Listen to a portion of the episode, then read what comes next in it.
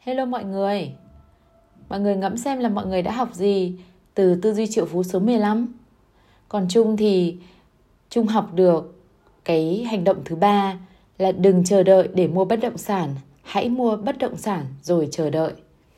Đấy, nó khiến Trung có động lực để tìm một bất động sản và sẽ mua sớm trong tương lai gần. Còn điều Trung tâm đắc ở trong cái chương này là cái trạng thái tâm lý của Natalie thay đổi như thế nào sau khóa học tư duy triệu phú. Nó cũng chính là cái trạng thái tâm lý của Trung thay đổi, nhưng mà cái quá trình thay đổi đấy nó mất một thời gian dài bởi vì không có khóa học nào dạy Trung thay đổi cả. Mà điều đó là Trung tự chiêm nghiệm và rút ra trong những cái lần vấp ngã trong cuộc sống. Thì trước kia Trung cũng là người mà có một cái phản ứng với cuộc sống là mình phải hưởng thụ chứ. Mình làm ra bao nhiêu tiền là mình tiêu hết sạch, không còn đồng nào cả, thậm chí là còn ứng trước để tiêu khi mà mới ra trường lương đang còn chưa được cao. Và quan điểm thời đấy là mình phải hưởng thụ chứ, mình đang còn trẻ. Và nếu mà mình tiết kiệm, mình sống tằn tiện, hàn tiện thì cái cuộc sống những năm tháng tuổi trẻ của mình nó rất là khổ cực. Trung đã đánh đồng cái việc chi tiêu thông minh với việc sống tằn tiện và hà tiện. Nhưng cuối cùng may quá Trung cũng đã nhận ra được điều này. Trung nhận ra cách tiêu tiền trước kia của mình chính là việc mình đang xài cái tương lai tự do của mình.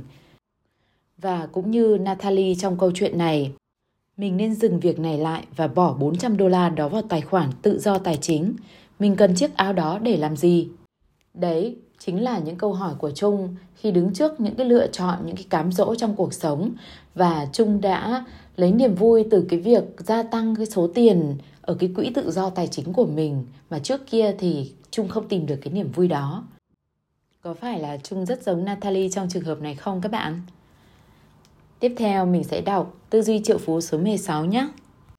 Người giàu hành động bất chấp nỗi sợ hãi, người nghèo để nỗi sợ hãi ngăn cản họ. Ở phần đầu cuốn sách này, chúng ta đã thảo luận về quá trình hiển hiện với công thức suy nghĩ dẫn tới cảm xúc chi phối hành động tạo ra kết quả. Hàng triệu người suy nghĩ về việc làm giàu và hàng ngàn người khẳng định, mường tượng và chiêm nghiệm về việc làm giàu. Tôi cũng chiêm nghiệm về điều đó hầu như mỗi ngày. Nhưng tôi chưa bao giờ ngồi mường tượng ra cảnh đống tiền rơi xuống quanh tôi. Tôi đoán tôi chỉ là một trong số những người kém may mắn. Tôi phải làm một cái gì đó thì mới thành công được. Khẳng định, chiêm nghiệm và hình dung đều là những công cụ tinh thần tuyệt vời, nhưng chúng không bao giờ mang đến cho bạn những đồng tiền thật cả. Trong thế giới thực tại của chúng ta, bạn phải hành động thực sự mới có thể thành công thực sự. Tại sao hành động lại có vai trò quan trọng đến thế? Chúng ta hãy trở lại một chút quá trình hiển hiện, hãy quan sát suy nghĩ và cảm xúc. Đó là một phần của thế giới bên trong hay bên ngoài? Rõ ràng là thế giới bên trong. Giờ thì quan sát kết quả, chúng thuộc thế giới bên trong hay bên ngoài? Thế giới bên ngoài. Từ đó suy ra, hành động là chiếc cầu nối giữa thế giới bên trong và bên ngoài. Quy tắc thịnh vượng số 35. Hành động là chiếc cầu nối giữa thế giới bên trong và bên ngoài. Nếu hành động quan trọng như thế, vậy điều gì ngăn cản chúng ta thực hiện những hành động mà chúng ta cần làm? Nỗi sợ hãi. Nỗi sợ hãi, sự hoài nghi và cảm giác lo lắng chính là những cản trở lớn nhất khiến bạn không thành công và kém hạnh phúc. Do đó, điểm khác biệt lớn nhất giữa người giàu và người nghèo là người giàu sẵn sàng hành động bất chấp nỗi sợ hãi, trong khi người nghèo luôn để cho nỗi sợ hãi ngăn cản họ. Tác giả Susan Jeffers đã viết một cuốn sách rất hay về vấn đề này với tựa đề Cảm nhận nỗi sợ hãi và hành động bằng mọi giá. Sai lầm lớn nhất mà đa số mọi người thường mắc phải là chờ đợi. Họ hy vọng cảm giác sợ hãi sẽ dần lắng xuống hay biến mất trước khi họ sẵn sàng hành động. Trên thực tế, những người như vậy sẽ phải chờ đợi mãi mãi. Một trong các chương trình được biết đến nhiều nhất của chúng tôi là Enlightened Warriors Training Camp, tạm dịch là trại huấn luyện chiến binh khai sáng. Trong chương trình đào tạo đó, chúng tôi dạy rằng một chiến binh thực sự có thể thuần hóa con rắn hổ mang chúa có tên là nỗi sợ hãi. Tức là bạn không cần phải giết chết nó, cũng không nên bỏ chạy mà sẽ thuần hóa con rắn hổ mang đó. Quy tắc thịnh vượng số 36, một chiến binh thực thụ có thể thuần hóa con rắn hổ mang có tên nỗi sợ hãi. Trước hết, bạn phải ý thức được rằng chúng ta không cần cố gắng thoát khỏi nỗi sợ hãi của mình. Người giàu có và người thành đạt có nhiều nỗi sợ hãi, sự nghi ngờ và cảm giác lo lắng, nhưng họ không cho phép cảm xúc này khiến họ chùn bước. Ngược lại, những người không hành động thường để nỗi sợ hãi, sự hoài nghi và cảm giác lo lắng khiến họ dừng chân. Quy tắc thịnh vượng số 37, không nhất thiết phải cố thoát khỏi nỗi sợ hãi mới thành công. Chúng ta là những sinh vật sống theo thói quen nên chúng ta cần tập luyện để có thể hành động bất chấp nỗi sợ hãi, sự hoài nghi, cảm giác lo lắng, thiếu chắc chắn, không thoải mái, kém tiện nghi. Thậm chí bạn hãy tập hành động ngay cả khi bạn chưa sẵn sàng. Trong một buổi tối dạy ở Seattle, tôi đã giới thiệu cho mọi người biết về chương trình 3 ngày tư duy triệu phú sẽ được tổ chức ở Vancouver. Một nông dân liền đứng dậy và nói, Half, cả chục người trong gia đình và bạn bè tôi đã tham gia khóa học của anh và tất cả đều đạt được kết quả phi thường. Ai cũng khẳng định rằng họ đang cảm thấy hạnh phúc hơn và tất cả họ đều đang vững bước trên con đường dẫn đến sự tự do tài chính. Họ nói những khóa học đã thay đổi cuộc sống của họ. Nếu anh tổ chức khóa học đó ở Seattle, tôi nhất định cũng sẽ tham gia. Tôi cảm ơn anh vì lời khen ngợi, rồi tôi hỏi liệu anh ấy có muốn nghe một lời khuyên không? Anh đồng ý và tôi nói, tôi chỉ có mấy từ cho anh. Anh ấy vui vẻ đáp, đó là gì vậy? Tôi trả lời ngắn gọn, anh đang túng quẫn. Rồi tôi hỏi về trạng thái tài chính của anh. Anh ngượng ngùng và thừa nhận là không tốt lắm. Tôi quay sang nói với cả thính phòng, nếu bạn để cho 3 giờ lái xe, 3 giờ ngồi máy bay, thậm chí 3 ngày đi đường vất vả ngăn cản bạn làm những việc bạn muốn làm và phải làm, vậy thì còn những điều gì khác tiếp tục ngăn cản bạn nữa đây? Câu trả lời đơn giản là bất cứ điều gì cũng có thể ngăn cản bạn. Vấn đề ở đây không phải bởi vì độ lớn của thử thách mà bởi vì độ lớn của bạn. Rất đơn giản, tôi tiếp tục, hoặc bạn sẽ bị ngăn cản, hoặc bạn sẽ không chùn bước trước bất cứ khó khăn nào, bạn hãy tự mình lựa chọn. Nếu bạn muốn trở nên giàu có và thành công, bạn phải là một chiến binh, nghĩa là bạn phải sẵn sàng hành động bất chấp mọi trở ngại. Bạn phải rèn luyện để không bị ngăn cản trước bất cứ khó khăn nào. Việc làm giàu không phải lúc nào cũng thuận lợi, suôn sẻ hay nhanh chóng, dễ dàng. Trên thực tế, đôi khi việc làm giàu là vô cùng vất vả. Nhưng vậy thì sao chứ? Một trong những quy tắc sống của người chiến binh đã được khai sáng là nếu bạn chỉ sẵn sàng làm những việc đơn giản thì cuộc sống của bạn sẽ đầy rẫy khó khăn. Nhưng nếu bạn quyết tâm làm những việc khó khăn, cuộc sống của bạn sẽ đơn giản. Những người giàu không né tránh khó khăn và chọn những công việc dễ làm. Lối sống ấy là lựa chọn của người nghèo và hầu hết những người thuộc tầng lớp trung lưu. Quy tắc thịnh vượng số 38. Nếu bạn chỉ sẵn sàng làm những việc đơn giản thì cuộc sống của bạn sẽ đầy những khó khăn. Nhưng nếu bạn quyết tâm làm những việc khó khăn, cuộc sống của bạn sẽ đơn giản. Người nông dân khơi mào cuộc tranh luận này cảm ơn tôi vì đã mở mắt cho anh ấy. Tất nhiên, anh ấy là người đầu tiên ghi danh khóa học đó, mặc dù nó vẫn được tổ chức ở Vancouver. Nhưng chi tiết thú vị nhất là tôi đã vô tình nghe được những lời anh nói qua điện thoại khi tôi rời khỏi phòng. Anh ta thuật lại chính xác bài phát biểu của tôi cho các bạn của anh ở đầu dây bên kia. Tôi đoán điều anh đã nói đã tác động đến họ vì ngay hôm sau anh gọi lại và đăng ký thêm 3 suất học nữa. Vậy còn cảm giác không thoải mái, tại sao việc chúng ta hành động bất chấp cảm giác không thoải mái lại quan trọng như vậy? Bởi vì cảm giác thoải mái là vị trí bạn đang đứng lúc này. Nếu muốn chuyển sang một vị trí mới, bạn phải bước ra khỏi vùng an toàn và làm những việc không thoải mái. Người nghèo và đa số người thuộc tầng lớp trung lưu không sẵn sàng đối mặt với sự không thoải mái bởi vì được sống thoải mái là sự ưu tiên lớn nhất của họ. Tôi tiết lộ cho bạn một bí mật, chỉ người giàu và những người đặc biệt thành công biết. Cảm giác thoải mái đã được đánh giá quá cao. Cuộc sống thoải mái có thể làm cho bạn cảm thấy ấm áp và an toàn, nhưng nó không tạo ra cơ hội để bạn phát triển. Muốn trưởng thành và làm người lớn, bạn phải mở rộng vùng thoải mái của mình. Thời điểm duy nhất bạn thực sự phát triển là khi bạn ra ngoài vùng thoải mái của mình. Lần đầu tiên khi bạn thử một điều gì đó mới mẻ, bạn cảm thấy thoải mái hay không thoải mái? Thường là không thoải mái. Nhưng sau đó thì sao? Bạn càng làm, bạn cảm thấy công việc đó không quá khó khăn hay đáng sợ như bạn tưởng và bạn dần dần lấy được cảm giác thoải mái, đúng không? Mọi việc đều diễn ra như thế. Lúc đầu không thoải mái, nhưng nếu bạn kiên trì và tiếp tục những việc bạn nên làm, bạn sẽ từng bước chuyển từ vùng không thoải mái sang vùng thoải mái và mọi việc cứ tiếp tục. Khi đó, vùng thoải mái của bạn đã được mở rộng, nghĩa là bạn đã trở thành một người lớn hơn. Tóm lại, thời điểm duy nhất mà bạn đang thực sự lớn lên là lúc bạn không cảm thấy thoải mái. Vậy thì từ giờ trở đi, hễ bạn cảm thấy không thoải mái thì thay vì rụt đầu vào chiếc mai rùa có tên vùng thoải mái như trước đây, bạn vẫn làm, hãy tự khích lệ bằng câu tôi phải lớn lên và tiếp tục tiến lên phía trước. Quy tắc thịnh vượng số 39. Thời điểm duy nhất mà bạn đang thực sự lớn lên là lúc bạn không cảm thấy thoải mái. Nếu bạn muốn giàu có và thành công, bạn cần tập luyện để cảm thấy thoải mái với công việc không thoải mái. Hãy bước vào vùng không thoải mái của mình và làm những việc từng khiến bạn e ngại. Đây là một phương trình mà tôi cho rằng bạn nên ghi nhớ. VTM bằng VTV. Phương trình đó có nghĩa là vùng thoải mái của bạn luôn cân bằng với vùng thịnh vượng của bạn. Việc mở rộng vùng thoải mái sẽ giúp bạn gia tăng thu nhập và mở rộng vùng giàu có hay vùng thịnh vượng của bạn. Bạn càng thoải mái thì bạn càng ít gặp rủi ro, như thế bạn lại càng ít cơ hội để thử thách hơn, ít người để gặp gỡ và càng ít cơ hội để bạn trải nghiệm. Chiến lược mới, bạn có hiểu lập luận của tôi chứ? Khi sự thoải mái được ưu tiên, nghĩa là bạn đang lệ thuộc vào nỗi sợ hãi của mình đấy. Ngược lại, khi bạn sẵn sàng thử thách bản thân, tức là bạn đang mở rộng vùng cơ hội của mình và điều đó cho phép bạn có nguồn thu nhập cao hơn và nhanh chóng trở nên giàu có hơn. Tuy nhiên, bạn có vùng thoải mái rộng lớn, vũ trụ sẽ vội vã gửi vật liệu đến lấp đầy khoảng không đó. Người giàu và những người thành công có vùng thoải mái rộng lớn, song họ vẫn không ngừng mở rộng để khả năng thu hút và tích lũy của cải nhiều hơn.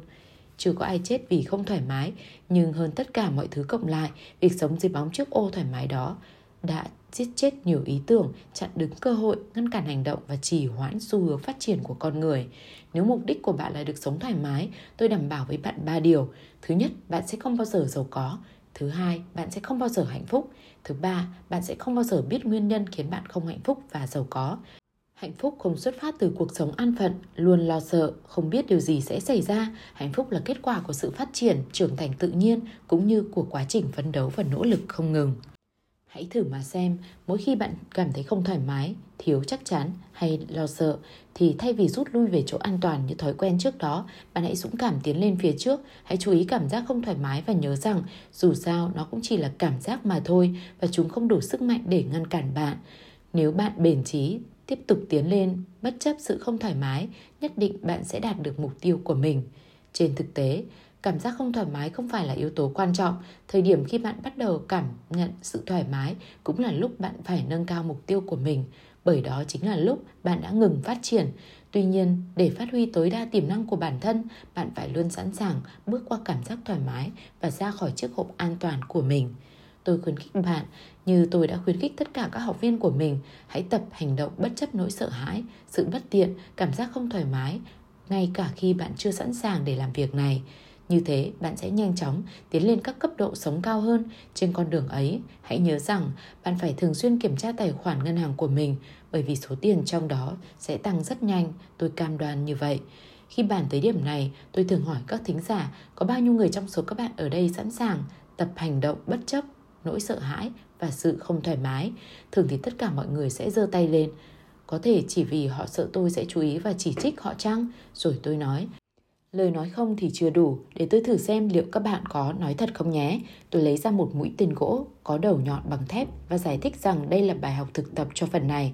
Bạn sẽ phải bẻ gãy mũi tên bằng cách tì đầu nhọn vào cổ họng mình. Sau đó, tôi trình diễn bằng cách cắm mũi tên vào cổ họng và nhờ một người khác dùng tay ấn mạnh vào đầu kia. Như thế chỉ có hai khả năng, hoặc bạn dùng cổ bẻ gãy mũi tên, hoặc để nó xuyên qua cổ bạn.